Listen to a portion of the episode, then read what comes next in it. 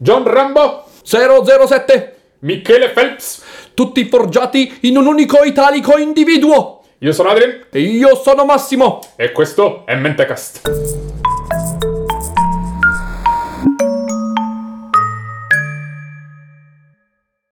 Di che parliamo quindi oggi, Adrian? A cosa dobbiamo questo intro? Lo dobbiamo al fatto che oggi parleremo di uno dei pochi eroi italiani che valga la pena di essere ricordato, eh, Amedeo Ghiglie. Amedeo Ghiglie, eh, nato a Piacenza nel 1909 da una famiglia che eh, per metà è capuana, cioè del sud Italia, e per l'altra metà è, è Piemontese. piemontese e quindi Uno dei nobili piemontesi. nobili piemontesi, quindi lui vive nel- nel- in questo ambiente di nobiltà e inizia anche a farsi, a farsi valere da alcuni punti di vista, è molto bravo con i cavalli e Lui è, fa parte di questa famiglia aristocratica, il padre è un, un graduato militare. non c'è una storia militare nella C'è famiglia. una storia militare nella famiglia, è per questo che lui frequenta l'Accademia Militare, al quale si eh, eh, diploma a pieni voti come ufficiale di cavalleria.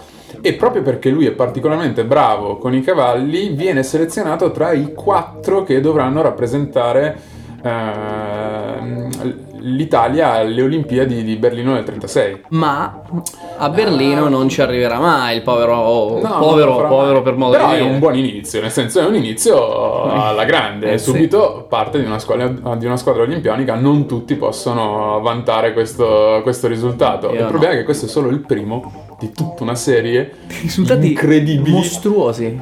Eh, Amedeo fa vergognare chiunque senta la sua storia. Io onestamente ho avuto una piccola crisi e ho detto ma dove sono nella mia vita? Io ero così felice di essere me stesso e invece adesso mi sento uno schifo. è stato ma un brutto trip. perché eh, noi in quanto italiani un po' ci adeguiamo a quella che è una sorta di mediocrità Sì, è, del bel paese. Non è Quindi neanche colpa di nessuno se facciamo schifo. Facciamo schifo ma fanno un po' tutti schifo e quindi va bene così. Volemo se bene. Eh, purtroppo invece la storia di Amedeo No, no non eh, se volemo bene più.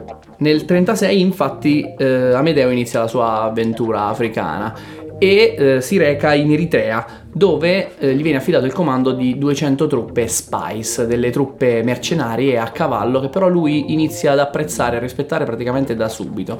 A lui piace come questi si comandano, piace come combattono, eh, diciamo che gli, gli piace il modo in cui questi affrontano la guerra e infatti c'è un rispetto molto grande e reciproco da tutte le parti. questo è il periodo del colonialismo è la, la coda del colonialismo europeo in Africa noi italiani eh, ci siamo anche noi allineati a questa, a questa tendenza eh, che è stata più forte per gli inglesi e per i francesi, e per i belgi anche, eh, per i belga forse, Belgi, corretto che belgi, non lo Ma so. sì. Noi dal 1911 eh, sotto Giolitti abbiamo la Libia e eh, dalla metà dell'Ottocento in realtà eh, abbiamo i piedi in Eritrea, questo è il nostro, è il nostro- sostanzialmente il nostro passato colonialista che arriva fino alla soglia della guerra eh, dove in un qualche modo ci ritroviamo in controllo di questi territori e Amedeo Ghiglie, essendo ufficiale dell'esercito, viene mandato a fare sorveglianza e eh, azioni di... Di piccole, Di piccole battaglie, insomma, battaglia. che piccoli scontri. E con i suoi spice lui inizia a fare, eh, diciamo, difendere de- dei territori da- dai locali. Ora, eh, il problema è che lui si pone questa domanda: come faccio io a essere comandante di una squadra che non parla la mia lingua? E perché quindi gli ufficiali in quel momento dipendevano da eh, dei sottufficiali o dei locali che in un qualche modo erano in grado di parlare entrambe le lingue. erano una specie di traduttori simultanei. Che, Esatto, e lui invece si pone una domanda corretta, nel senso se io perdo quest'uomo non sono più in grado di comunicare con i miei soldati e quindi E quindi sì, arriviamo a questo punto, impara la- la- l'arabo, impara la loro lingua, si mette nelle scuole coraniche con i bambini e piano piano inizia a imparare questa lingua che comunque gli risulta ricca, piacevole, bella, piena di una storia, di filosofia. E l'arabo gli piace, tant'è che riesce a salvarsi proprio perché uno dei suoi, eh, dei suoi sottotenenti lo avvisa che gli stanno sparando dal basso, glielo dice in arabo e lui se ne accorge abbastanza da riuscire a ammazzare il, la sua- il suo minacciatore, si dice minacciatore in italico. Eh, vince quindi la sua prima battaglia e la sua prima medaglia. Lui ritorna in Italia con una ferita alla mano per curarsi, periodo in cui conosce poi quella che diventerà un giorno, molti anni più tardi, la sua futura moglie, la sua cugina Beatrice, questo nei, nei pressi di, di Napoli. Mm. Eh, che succede però? Che lì per lì salta fuori una legge, quella sugli accordi matrimoniali. Infatti il duce promulga questa legge secondo cui nessuno eh, senza moglie potrà avere la promozione eh, alto ufficiale. Quindi lui dice: Non voglio certo delle male lingue nei confronti di me e di mia moglie. Non voglio che, che mi sono dica... sposato appositamente per ottenere la promozione. E quindi lui dice: L'unico modo che ho di ottenere la promozione è sul ancora campo. quella sul campo, perché è l'unico modo rimasto. E quindi si imbarca in, una, in un episodio. Sì, è una pagina un po' oscura della nostra storia perché chiaramente l'Italia in quel periodo non entra ufficialmente eh, in guerra con, eh, a fianco del, del, governo franchista nella guerra civile spagnola, ma in maniera un po' ufficiosa eh, manda dei suoi soldati sotto falso nome sotto mentite spoglie per poi partecipare a questo conflitto e lui quindi farà parte del contingente dei soldati italiani che aiuterà Franco a sconfiggere la resistenza comunista. Verrà anche decorato in persona da Franco, prenderà una medaglia e così in un qualche modo si avvierà sul pat- sulla, sulla, strada del suo, della sua promozione.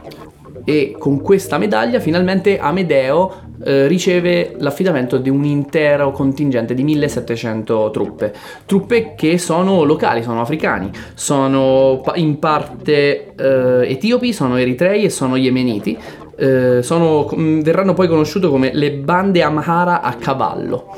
E le bande Amhara a cavallo si occupano di fare una serie importante di schermaglie eh, e Amedeo si distingue in molti modi. Innanzitutto è lui estremamente rispettoso della cultura di questi popoli, eh, gli permette di portare con sé le loro famiglie, gli eh, assolda delle persone, a, a, volte anche se vogliamo dei nemici, cioè lui in un'occasione affronta un contingente di, di nemici e decide di risparmiarli nonostante questo fosse contrario alle disposizioni. Non solo decide di risparmiarli, ma decide di arruolarli, nel senso, esatto. siccome si sono distinti sul campo di battaglia che hanno combattuto bene e con valore, lui gli propone di, di far parte, far parte delle, delle, truppe delle sue truppe. In qualche modo questa cosa era anche proibita dal regime. Eh, in questo caso è come in tanti altri casi sarà il duca d'Aosta a coprirlo e a dargli la possibilità di continuare a operare nella maniera che lui ritiene migliore.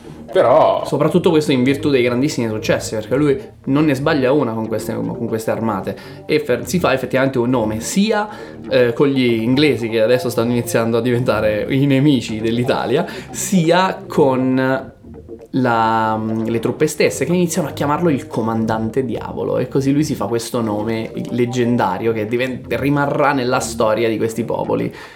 Nel 10 giugno del 40 l'Italia entra in guerra, la seconda guerra mondiale. Siamo eh, dalla parte ovviamente sbagliata del conflitto. Non è successo mai nella storia delle guerre che l'Italia ha affrontato. E quindi ci ritroviamo come nemici gli inglesi. Adesso ti racconterò una piccola storia che è introduttiva a quello che succederà dopo. Ovvero, eh, noi ci troviamo eh, in quanto Italia a dover difendere i territori eh, dell'Eritrea. Vi mostro sulla mappa dov'è eh, l'Eritrea. Nuove così. tecnologie. Ta-da!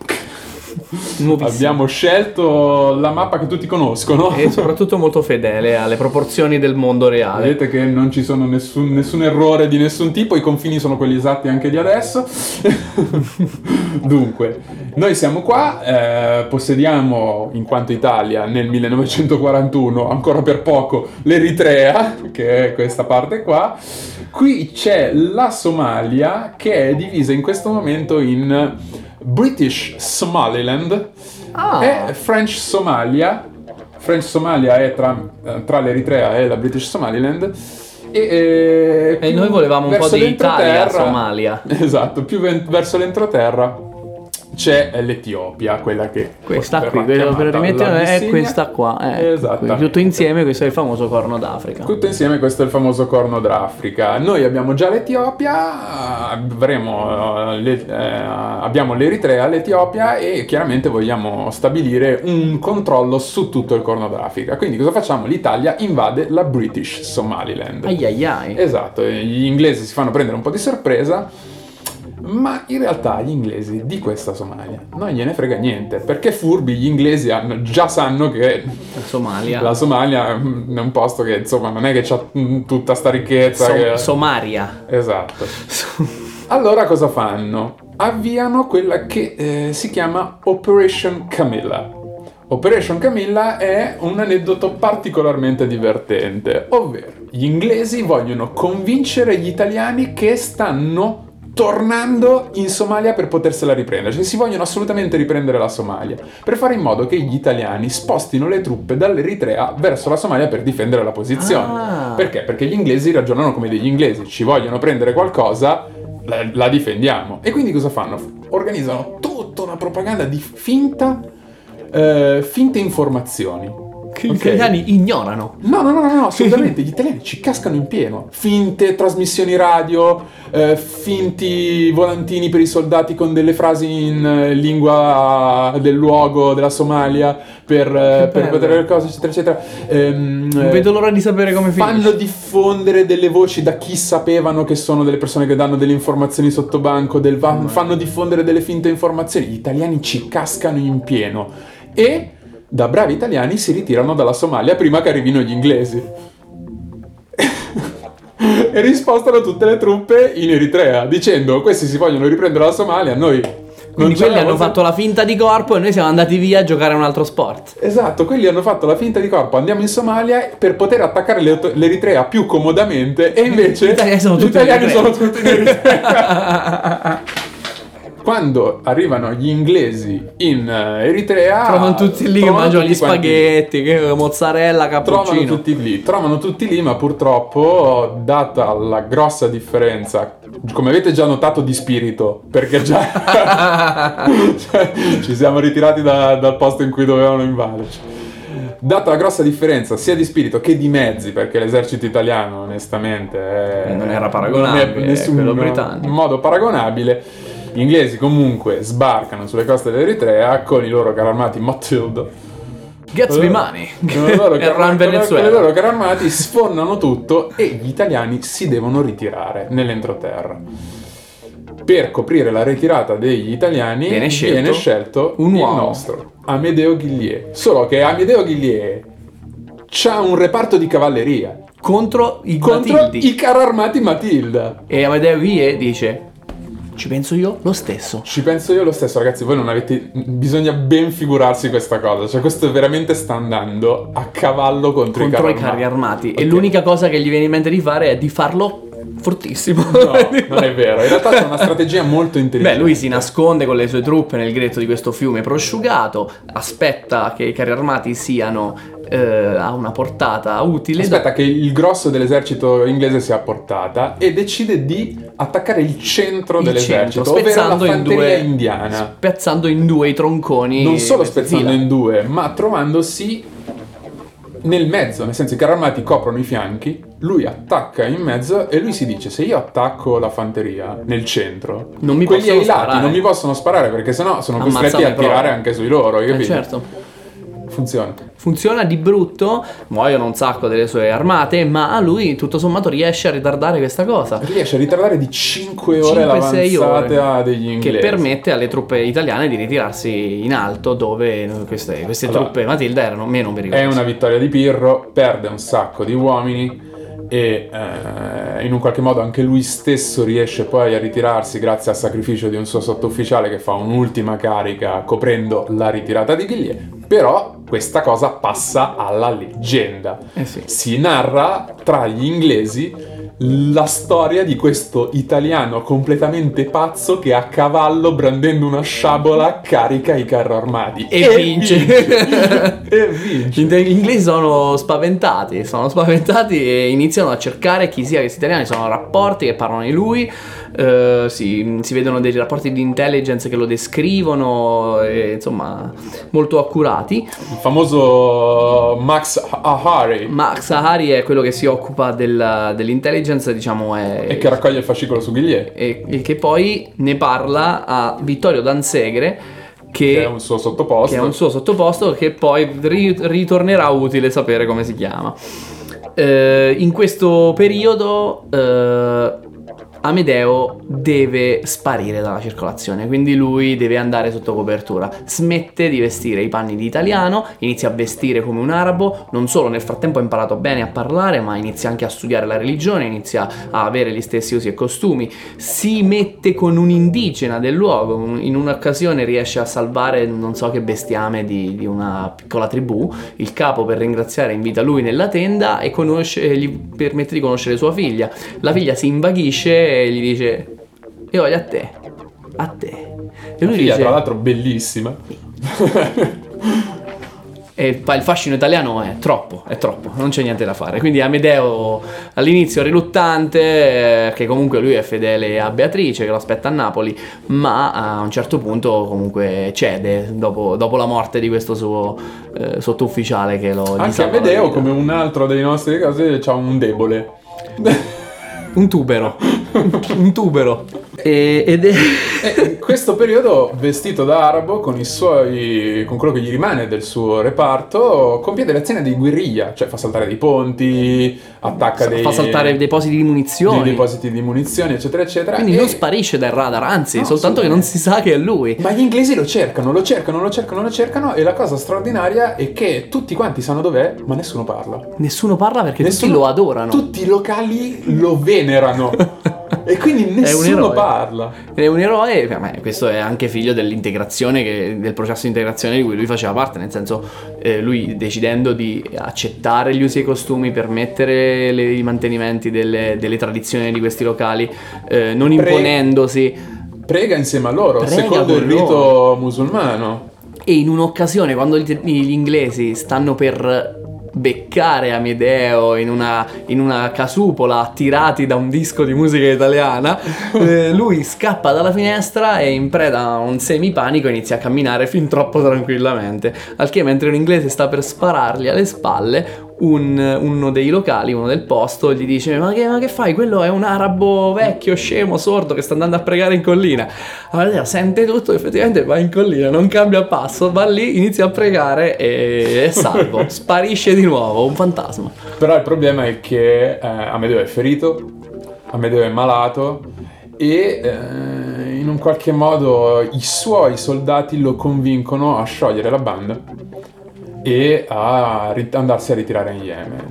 Lui non ha soldi. L'idea deve- è che, l'idea è che eh, lui rappresenta un simbolo sia per lui che per gli inglesi. Quindi, quando gli ingle- se gli inglesi vengono a sapere che Amedeo Ghiglie è andato, è morto, è finito, allora per loro non c'è nessun tipo di resistenza. Ma finché Mm. lui sopravvive, simbolicamente la resistenza può ancora andare avanti anche per quelli del posto. E quindi niente, lui scioglie con un suo amico, è l'unico che si porta dietro, eh, Eh, dai falla. dai falla, esatto. Eh, niente, cerca di fuggire verso lo Yemen che in quel momento è territorio neutrale. Ma senza una lira. Ma senza una lira. Dovrà guadagnarsi deve dei soldi. raccimolare dei soldi e al porto cominciano a, comincia a lavorare, a fare dei lavoretti, a Scaricatore fare lo di porto. scaricatore e a vendere l'acqua. E qui Grattando esce fuori l'italiano. No, esce fuori perché fino adesso abbiamo visto. Ah, tu dici non so- non proprio italiano, ma una parte di italiano. Fino adesso abbiamo visto lo stoicismo piemontese del guerriero, eccetera, eccetera. Adesso vediamo un po' più l'aspetto arraffone Vol- della parte campana. Per chi fa- suona la campagna? Esatto, perché lui cosa fa? Eh, sostanzialmente fa una concorrenza scorretta. Tutti vendono l'acqua a due lire e lui la vende a una e a ciascuno dice "Oh, non, dire Non niente dire a niente, nessuno è solo per niente." te il prezzo così fenomeno arriva a guadagnare più dello stipendio da colonnello quindi mette i soldi da parte paga per sé e dai falla il passaggio verso lo Yemen con dei mercenari no dei mercenari con dei contrabbandieri che però credendo che lui voglia sbugiardarli e denunciarli, prendono e lo buttano fuori bordo a- prima della metà della traversata. Quindi semplicemente deve tornare A indietro mare. a mare, A a mare. nuoto e deve, deve tornare indietro verso la costa africana, Eh, senza essere ancora arrivato nello Yemen che mostriamo sulla cartina è questo Lo qua. Yemen, ah, lo mostreremo anche per più avanti, lo Yemen è qui. E lo Yemen, al contrario dell'Africa, ne fa 7 di carri armati con il resto dell'Asia. Eh, lo Yemen- con lo Yemen non si scherza. Insomma, quindi Amedeo è a mare, uomo a mare. Uomo a mare con malaria e ferite e, Però e compagno. Nuota, fa in un qualche modo riesce ad arrivare alla costa, però purtroppo arriva in una zona completamente deserta. E quindi va nel deserto. E quindi va nel deserto. Nel deserto riesce ad avvistare a un certo punto un pozzo con eh, dei pastori che sono lì intorno. E il pastore buono di cuore che fa? Yemena perché duro. Erano pastori sardi. Pastore sardo si distingue per buon cuore. No, beh, non sono sardi, ma sono pastori piuttosto crudeli eh, che hanno, Eh. raggiungono tranquillamente i 500 zimbardi. e quindi assetato, ferito, menato dopo aver fatto a nuoto per la sera della casa lì e lì eh, si dice sto per morire, sto- è arrivata, è arrivata sto per morire. Quasi si rassegna, se non fosse all'ultimo momento, vengono entrambi salvati da un mercante, un mercante che... eh, Li considera una specie di prova da parte di Allah. Lui è un religioso, quindi vede delle persone in difficoltà, li carica sul suo cammello, li porta nella sua capanna dove li cura, li rifocilla e addirittura gli propone di sposare la propria figlia, perlomeno ad Amedeo. Un'altra volta. Eh certo, questo è italiano, questo- sì, questo, questo la mozzarella dipinta in faccia, è troppo buona la mozzarella. Eh, ma eh, tutti gli vogliono bene a questa persona, tutti gli vogliono bene, lo incontrano, tutti quanti si innamorano, tutti quanti lo stimano, riesce veramente a eh, farsi amico chiunque. Se non che Se non che eh, arriva il momento però di andare veramente in Yemen. Eh, nello Yemen come ci arriva fingendosi parente di questo cammelliere si, si procura un passaggio in una nave senza contrabbandieri quindi arriva alle coste e lì di nuovo la sfiga sovrana regna è un'alternanza, un'alternanza di fortuna e sfortuna. picchi Picchi, eh, Infatti picchi lo picchiano, lo picchiano. E infatti lo menano anche stavolta No. e dice no, questo, questo parla troppo bene l'arabo, questo ha dei modi Però troppo... yemenita non è. Yemenita non è, c'ha dei modi troppo... è inglese, è una spia inglese. in carcere in carcere. Ovviamente avvertono la- il governo inglese dicendo Per- che c'è qui una spia che però si rivela essere Amedeo Ghiglier, loro dicono subito, eh, Amedeo Ghiglier, subito. ah subito Estra- rilascialo estradarlo, subito. subito, subito, subito, lo vogliamo noi. l'imam dice no Eh, qualcuno si insospettisce, dice come gli inglesi sono così interessati a questo che uno che sembra uno straccione, eccetera, eccetera. no non mi piace sentiamo che cosa ha da dire lui Liman si interessa, lo fa venire a corte, lui racconta la sua storia Liman nuovamente affascinato. Affascinato da quest'uomo, dalla sua storia e lo fa e gli dice te cosa sei bravo a fare? E dice io I cavalli. mi intendo di cavalli. Lo fa diventare gran maniscalco di corte. Quindi- gran maniscalco di corte con lo stipendio da ufficiale, hai capito? Meraviglia, quindi casa, eh, lusso, Casa, eh, moderato, per più di un anno lui continua a fare questa vita, finché la rivoluzione, è arrivato il momento di, di tornare a casa, c'è odore di torta di mandorle eh, piacentina nell'aria, è il momento di arrivare a casa. Come? Con una nave della Croce Rossa italiana, in effetti messa a disposizione dagli inglesi, ma della Croce Rossa italiana, diretta a Roma. Eh, come fare a prendere questa nave? Non si può, non, non passando, da- non passando Eh. dagli inglesi che conoscono il suo profilo e lo rintraccerebbero immediatamente. C'è un solo modo di stare in una nave, da malato, da folle, da pazzo. Entra nel manicomio di soppiatto, sfruttando le sue vecchie amicizie del porto. Eh, riesce anche, a- viene più, più che riuscire, viene sgamato dal capitano, a cui lui gli dirà: eh, Ragazzo, qua eh, se mi denunci o sono morto, e quindi non farlo per favore. Sono decorato, sono militare, sono dei vostri. E quindi questo compiacente gli permette di stare nel manicomio della nave. Quindi lui finalmente sbarca a Roma, era il 1943. È il settembre del 43 e lui la prima cosa che fa è eh, andare al comando. Perché che cosa fa uno che dopo forse 8-9 anni di eh, Peripezie. di peripezie mostruose in Africa, finalmente torna nella patria, l'hanno curato, è arrivato, può sposare sua moglie, quindi cosa fa? Comando Eh, dell'esercito. ma voglio andare in Africa a combattere un altro Perché po'. lui, esatto, dice questo, lui dice proprio questo, dice... "Eh, io non voglio avvertire la famiglia, non voglio far sapere a nessuno che sono qua, io voglio tornare dal popolo che mi è fedele, dalle persone che mi sono fedeli, perché le voglio proteggere dall'invasore inglese. Problema, Amedeo non sa che le cose sono cambiate. Perché è arrivato l'8 di settembre. Esatto. Lui arriva a Roma forse il 3, ma l'8 eh, l'Italia cambia, cambia bandiera. E quindi improvvisamente ci troviamo dalla parte giusta. E quindi gli inglesi sono nostri amici, ma che bello! Non c'è più necessità. Questi sono gli americani. Ah, è vero! Com'è gli inglesi? Ni ni ni ni ni ni. God save the Queen. Ok. sia quello. E quindi niente, finalmente siamo dalla parte Scusa giusta. Elisabeth, scusa. Elisabeth. Siamo dalla parte giusta della guerra, non c'è più bisogno, non c'è più necessità di tornare giù, lui Ma- si rassegna. No, no, si rassegna. Non si rassegna perché... No, si rassegna all'idea di non tornare giù. Ah, Però c'è una sola persona Che che, lo può può veramente sollevare dal, eh, diciamo, a sollevarlo dalle sue funzioni, dai suoi obblighi. Ed è il re, perché in tutto questo tempo Amedeo non è fascista. Amedeo è semplicemente un monarchico pa- e convinto, Super un vero monarchico. patriota. E quindi lui riconosce soltanto il re come ultima autorità. E quindi riesce a trovare il re, a farsi, a farsi ricevere. Gli dà un buffetto il re. Il re gli, dice- gli racconta tutta la storia, chiaramente anche Vittorio Emanuele III non riesce. Tutto il tempo. Esatto. Non riesce a credere a quello che gli si dice, talmente straordinaria questa storia, e alla fine gli dice: Hai fatto quello che dovevi fare. Grazie, grazie al cazzo. Eh, forse un tantino di più. Noi passiamo, ma l'Italia resta. Lei deve lui deve fare l'interesse dell'Italia per il re. E quindi lui si sente finalmente sollevato dal suo incarico. Eh, accetta finalmente di tornare da Bice, che sposa.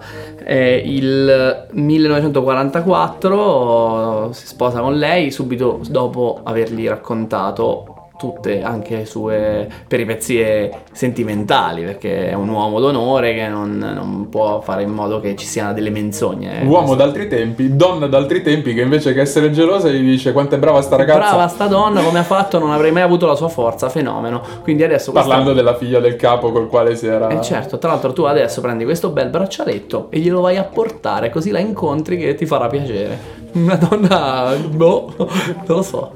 E lui infatti più avanti farà un viaggio proprio per incontrare le persone de- della sua storia, tra cui Khadija. E voi direte, vabbè, insomma, è finita la guerra, è diventato un uomo anziano, tra l'altro nel frattempo lo, hanno promosso senza, lo avevano promosso senza che lui lo sapesse perché Era maggiore, ma lui non lo sapeva. tanto. intanto riescono a farlo forse anche generale alla fine di Ah, tutta vero, la storia. addirittura. E voi direte, vabbè, insomma, Finalmente è finita la storia di Amedeo È finita la storia di Amedeo Ghiglie che ci ha messo tutti quanti in ombra perché ha fatto di, più, di tutto e di più, ma basta. L'ombra non è mai abbastanza per Amedeo Ghiglie. Amedeo Ghiglie anche alla veneranda età È un uomo che mi odia, è un io lo sto prendendo sul personale, perché lui a quel punto nel 1947 innanzitutto si laurea perché gli dispiaceva, Perché no? perché non anche dottore, ma poi non solo dottore, anche diplomatico, perché lui inizia una carriera diplomatica in cui inizia ad andare a parlare eh, negli eventi ufficiali e nelle ambasciate. Perché il suo profilo eh, è perfetto, parla l'arabo, arabo, conosce le usi e i costumi, è- rispettato quando va in questi paesi, lui viene accolto come, come un, un sovrano. quasi. Eccezionale, quindi carriera militare, carriera di diplomatico. Tra l'altro, nel 1967, in un incontro di diplomatici in Marocco, riesce a salvare anche della gente da un attentato terroristico. colpo di stato, la vedevo che soltanto Solo come colpo di come- ancora Gli prende a sberle con una mano dietro la schiena. Salva dei diplomatici, tra cui un diplomatico tedesco e la Germania gli dà delle una medaglie. medaglia. così Storia incredibile. storia incredibile che non si concluderà mai Non perché concluderà mai. innanzitutto eh, si ritira E si ritira dove? In Inghilterra. vi ricordate quel Vittorio Vansegre quel cattivone che gli dava la caccia Dlindlon ah, Vittorio Vansegre dice "Mm, chi sarà mai a quest'ora del giorno E Amedeo Ghiglie che bussa alla sua porta e gli diceva io devo trovare un posto dove passare la mia vita e noi visto che ci rispettiamo ospitami. E lui dice, Dice sì. Dice Ma sì. non solo sì, tutti gli ufficiali inglesi che gli hanno dato la caccia durante la seconda guerra mondiale Vito, autografo, Vito! si fanno selfie. lo Hashtag, adorano. hashtag io sto con Ghiglie. Lo adorano, lo stimano talmente tanto che niente, gli, danno, la- la- gli trovano la casa, gli trovano il posto. Vittorio Van Segre diventa il biografo ufficiale. È talmente una storia fantastica che non ci si crede. Io, io stesso non ci credo. Quindi nel 2000 finalmente riceve dalle mani di Ciampi la Gran Croce dell'Ordine Militare della Repubblica, che in effetti è la più alta onorificenza che si può ricevere in Italia, nella nostra Italica Repubblica. Un po' tardi, direi. Un po' tardi, ma Però, insomma, elevata. E non si poteva dare di meglio a un personaggio del genere, diciamoci la verità. Eh, ultimo capitolo è la morte, la morte che avviene nel 2010 eh, di, di età, quindi no, non ci sono stati degli episodi bizzarri, non è, non è andato a coprire con il suo corpo una bomba a mano che esplodeva, anche alla veneranda età di 101 anni. 101 anni. Ultimo episodio divertente, il fatto che ehm, dopo la, eh, la carica ai carri armati a cavallo, diciamo, l'assalto a cavallo dei carri armati, lui rimase in effetti separato dal resto del- dell'esercito italiano proprio in quel periodo che aveva adottato appunto l'abbigliamento arabo e faceva delle azioni di guerriglia. Lui era ricercatissimo e gli inglesi che lo stavano cercando ovviamente misero una taglia sulla sua testa. Un'altra volta emerse il lato campano perché lui, vestito da arabo, con la sua perfetta conoscenza della lingua, si fece passare per uno del luogo e andò a dare più volte delle indicazioni sbagliate. Ghiglie è da quella parte. là, là, Là. Mitico, tra l'altro intascando la taglia. In Quindi alcuni casi intascandosi. finalmente, tra le altre cose, quindi la, la guerriglia contro gli inglesi era sovvenzionata dagli inglesi. si potrebbe dire questo, si potrebbe dire questo. Sì. Benissimo. Allora, E innanzitutto un saluto a Ursulo che questa volta ci ha, ci ha accompagnato poco, ma lui era attentissimo, lui sapete è un ammiratore di eh, Amedeo. Ma sapete anche cosa gli piace a Ursulo? Gli piacciono i like, gli piacciono le iscrizioni al canale in modo tale che non vi perdiate nessuno degli aggiornamenti e delle nuove puntate. Gli piacciono eh, i commenti e le condivisioni su Facebook, gli piacciono gli ascolti di questo podcast anche su SoundCloud e su Spotify. Quindi mi raccomando, seguiteci, seguiteci, seguiteci, seguiteci, ma soprattutto seguiteci. Fonti. Allora, c'è una bellissima puntata della storia Siamo Noi che si chiama Mideo Ghillier, la leggenda del comandante diavolo del 2007. Eh, c'è una pagina dedicata a Ghillier sul eh, sito del Ministero della Difesa che è esercito.difesa.it e c'è un articolo del 1999 archiviato su Repubblica che si chiama la guerra segreta del comandante diavolo. Per invece l'operazione Camilla eh, la mossa di propaganda fallimentare degli inglesi, c'è un video bellissimo di eh, Lindy Bash, che è uno dei miei youtuber preferiti, che si chiama Three Great British Wartime Deception. Bello, bello, sì. ma- Commento finale, permettimelo. È morto Amedeo, e finalmente Sì. ha smesso di metterci in ombra, cioè era l'unico modo con cui potevamo sperare di, di, Di sottrarci alla questo- pressione del... giudizio della storia che ci ricorda che facciamo schifo. o uno arriva a una certa età e dice: No, che bella vita che ho vissuto. No. No, no, no, la tua vita è una merda. Grammofonen!